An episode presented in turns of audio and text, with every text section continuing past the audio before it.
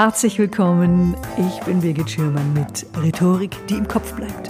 Der Podcast für alle, die sich mit ihrem Vortrag von der Masse abheben wollen. Heute hören Sie die Folge 108, was Bruce Darnell mit rhetorischen Stilmitteln aus der Antike gemeinsam hat. Hallo, liebe Hörerinnen, liebe Hörer. Heute spreche ich über ein Thema, das meiner Meinung nach viel zu wenig Beachtung findet, über die rhetorischen Stilmittel. 2017 habe ich darüber schon mal eine Folge aufgenommen, eine Podcast-Folge. Aber da möchte ich Stilmittel so begeistern. Da ich so ein Fan bin, habe ich die Folge nochmal auf links gedreht, ich habe sie gebürstet, ich habe sie aktualisiert und neu aufgenommen. Und ich überlege, ja, vielleicht gibt es auch noch eine zweite Folge. Rhetorische Stilmittel. Ja, die kennen wir alle notgedrungen aus der Schule, aber meistens war es das dann auch. Ja, dabei werten sie jeden Vortrag auf. Sie verleihen unseren Worten viel mehr Gewicht. Sie erhöhen die Wirkung unserer Worte und somit auch unsere Wirkung. Stilmittel, die schmücken unseren Vortrag. Die bringen die Schönheit unseres sprachlichen Ausdrucks zum Vorschein.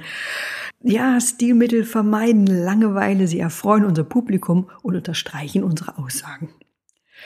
Schon Griechen und Römer der Antike, so auch Sokrates, Platon, Aristoteles, Cicero, erweckten mit ihren rhetorischen Stilfiguren ihre Reden zum Leben. Die Liste der Stilmittel ist lang. Heute gebe ich Ihnen schon mal einen kleinen Einblick. Und obwohl sie in der Antike geprägt wurden, büßen sie auch heute nichts von ihrer Aktualität ein. Im Gegenteil. Sie sind aktueller denn je. In der Werbung, da wimmelt es nur so von rhetorischen Stilfiguren. Und weil manche denken, sie seien nicht alltagstauglich, sie klängen selbstverliebt, möchte ich sie Ihnen heute an den legendären Sprüchen von Bruce Darnell näher bringen. Denn, kaum zu glauben, aber tatsächlich wahr, in seinen markigen Sprüchen stecken rhetorische Stilmittel aus der Antike. Tja, wer hätte das gedacht? Die meisten von Ihnen werden Bruce Darnell kennen. Er ist eine Person des öffentlichen Lebens und hat sich mit seinen emotionalen Auftritten Kultstatus erarbeitet. Er war zuerst bei Germany's Next Top Model, dann Deutschland sucht den Superstar, das Supertalent und kürzlich hatte oder hatte er auch eine eigene Sendung auf Pro7. Surprise heißt oder hieß die Sendung. Wie gesagt, seine Sprüche haben Kultstatus und jetzt möchte ich auch gleich zwei Sprüche von ihm zitieren. Erstens, das war super, super, super langweilig. Und zweitens, sexy, hot, progressive. In beiden Sprüchen, in beiden kombiniert er jeweils zwei sprachliche Klassiker. So, das erste ist ein Trikolon. Das Trikolon ist eine Dreierkombination. Also Worte, Sätze, Elemente werden zu dritt angeordnet. Jetzt fragen Sie sich vielleicht, ja, warum denn jetzt drei oder warum nicht zwei oder vier? Weil zwischen drei Dingen mehr Reibung, mehr Dynamik steckt als zwischen zwei oder vier Elementen. Drei Elemente sind rhythmisch, sie sind melodiös und geben Struktur. Eine Dreierkombi, die wirkt kurz, die wirkt prägnant und in sich abgeschlossen. Wie könnt ihr uns leicht merken? Und wenn Sie wollen, dann können Sie die Wirkung Ihrer Elemente steigern.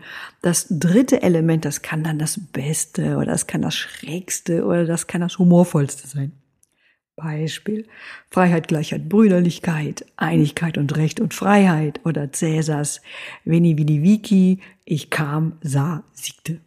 Ich würde auch hinzuzählen Fakten, Fakten, Fakten und immer an die Leser denken. Sie kennen sicherlich auch die drei Neffen von Donald Duck, Tick, Trick und Track. Aber es gibt auch quadratisch praktisch gut und verliebt, verlobt, verheiratet. In Verliebt, verlobt, verheiratet, da steckt noch eine weitere Stilfigur. Dieses Trikolon ist ebenfalls alliterativ. Das bedeutet, das Trikolon wurde mit einer Alliteration kombiniert. Verliebt, verlobt, verheiratet, alle drei aufeinanderfolgenden Worte beginnen mit demselben Buchstaben. Derselbe Anfangsbuchstabe in Kombination mit demselben Anfangslaut macht die Verbindung der drei deutlicher, sie wird einprägsamer. Beispiel. Die Sendung Titel, Thesen, Temperamente. Oder Werbung. Milch macht müde Männer munter. Oder locker, leicht liesen. Oder aber auch bei Nacht und Nebel, bei Wind und Wetter, durch dick und dünn und wieder auch die drei Neffen von Donald Duck, Tick, Trick und Track. Und überhaupt, überhaupt wimmelt das in den Walt Disney Comics, da wimmelt das nur so von Alliteration. Donald Duck, Dagobert Duck, Daisy Duck, Daniel Düsentrieb, Gustav Ganz, Mickey Maus, Minnie Maus oder aber auch der Titelheld der belgischen Comicserie Lucky Luke. Genau dasselbe. Fies wird's dann bei den Zungenbrechern Fischers Fritze fischt frische Fische oder Blaukraut bleibt Blaukraut und Brautkleid bleibt Brautkleid. Ja, wann empfehle ich Alliterationen? Und zwar für Ihren Vortragstitel, für Slogans, wenn Sie für Ihren Vortrag Beispiele von Personen geben wollen und diese Personen sollen auch Namen haben, dann kann das witzig sein. Für witzige Folien, dafür ist das toll. Aber wieder zurück zu Brustanell. Ich hätte ja gesagt, in das war super, super, super langweilig, steckt noch ein zweites sprachliches Mittel. Und zwar eins, das oft in politischen Reden zu finden ist. Ja, dieses Stilmittel, das wollte ihm bestimmt schon Ihre Deutschlehrerin, Ihr Deutschlehrer mit auf den Weg geben. Und zwar ist das die Antithese. Die Antithese, die stellt zwei Pole, die möglichst weit voneinander entfernt sind, gegenüber. Zum Beispiel richtig und falsch, oben und unten, gut und böse, Himmel und Hölle, Krieg und Frieden, groß und klein, Wasser und Wein, Problem und Lösung, schwarz-weiß, heiß-kalt, vorher, nachher, aus alt macht neu, David gegen Goliath, Frauen kommen von der Venus, Männer vom Mars. So. Also meine Empfehlung ist, wie können Sie die Antithese in Ihrem Vortrag nutzen. Und zwar suchen Sie in Ihren Vortragsinhalten nach Gegensätzen und stellen Sie die Gegensätze gegenüber, möglichst die, die möglichst weit voneinander entfernt sind. Das bringt Ihnen total viel für Ihre, für eine spannende Dramaturgie. Kann ich nur empfehlen. So, was hat Bruce Danell noch gesagt? Ah ja. No, darling, die Tasche muss lebendig sein. Das ist ein Zitat von 2007 was das war, die zweite Staffel von Germany's Next Top Model. Jetzt haben wir 2022 und äh, wenn ich über Bruce Daniel spreche, dann witzigerweise ist es so, dass ganz viele diesen Satz im Kopf haben. Und dann denke ich immer, hui, das ist echt schon lange her. Warum haben wir den Satz eigentlich immer noch? Warum behalten wir den? Warum haben wir den? Warum erinnern wir uns daran? Warum? Was macht den so einprägsam? Drei Gründe. Ja, der Satz, die Tasche muss lebendig sein, ist erstens kurz, klar, einfache Wortwahl. Zweitens, ne, leichter geht's fast nicht. Und drittens, er setzt etwas zusammen, was eigentlich gar nicht zusammengehört. Also zwei Begriffe aus völlig unterschiedlichen Welten, aus unterschiedlichen Bereichen. Tasche, lebendig, normalerweise sind Taschen, ja, lebendig sind sie eher nicht. Laufen können sie auch nicht. Und damit entwirft er so ein ganz neues Bild. Und dieses Bild, das prägt sich ein, das unter Umständen jahrelang wie man an unserem Beispiel sieht. Und hier handelt es sich ebenfalls um eines der wichtigsten stilistischen Mittel aus der Antike, und zwar die Metapher. Nehmen wir eine Metapher wörtlich, ist es meist komisch. Und unsere Sprache ist voller Metaphern, also voller bildhafter Ausdrücke. Ich nenne Ihnen mal so eine ganze Reihe. Die Kuh vom Eis kriegen, Schneckentempo mit der Frau vom Chef durchbrennen, auf den Zahlen fühlen, die kalte Schulter zeigen, jemanden das Wasser reichen, aus allen Wolken fallen, Schwein gehabt, die rosarote Brille aufhaben, sie wird ihr blaues Wunder erleben. Negativ geht's übrigens auch, ist nicht nur positiv, negativ auch. Finanzhaie, Benzinfresser, Heuschrecken. Sie hören, die Vergleiche sind eher assoziativ. Sie können mit einer Metapher Bedeutungen, die für uns weit voneinander entfernt liegen, zusammenfassen. Sie können Dinge in eine ungewohnte Beziehung zueinander setzen. Und das ist, das, ja, das überrascht natürlich, klar, hat man noch nie gehört, das verblüfft, hört sich einfach mal spannend an und das macht auch so den großen Reiz von Metaphern aus. Sie eröffnen uns und vor allen Dingen Ihnen viele, viele Möglichkeiten bei Ihrem Vortrag originell zu wirken.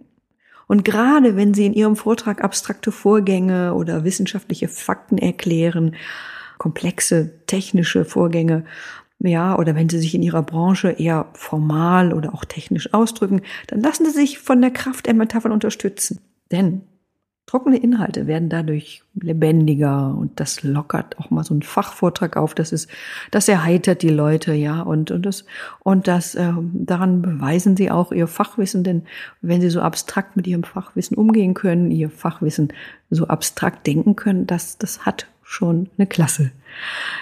Jetzt noch ein legendärer Spruch von der Bruce Danell ist, ah, das ist mein Lieblingsspruch, Drama, Baby, Drama. Ja, ein anderes, ein bisschen unbekannteres Zitat von ihm ist, Let yourself go. Ja, hinter Drama, Baby, Drama verstecken sich gleich drei, drei rhetorische Figuren. Das erste kennen wir alle, das ist irgendwie Let yourself go, hat es auch. Das ist der Imperativ.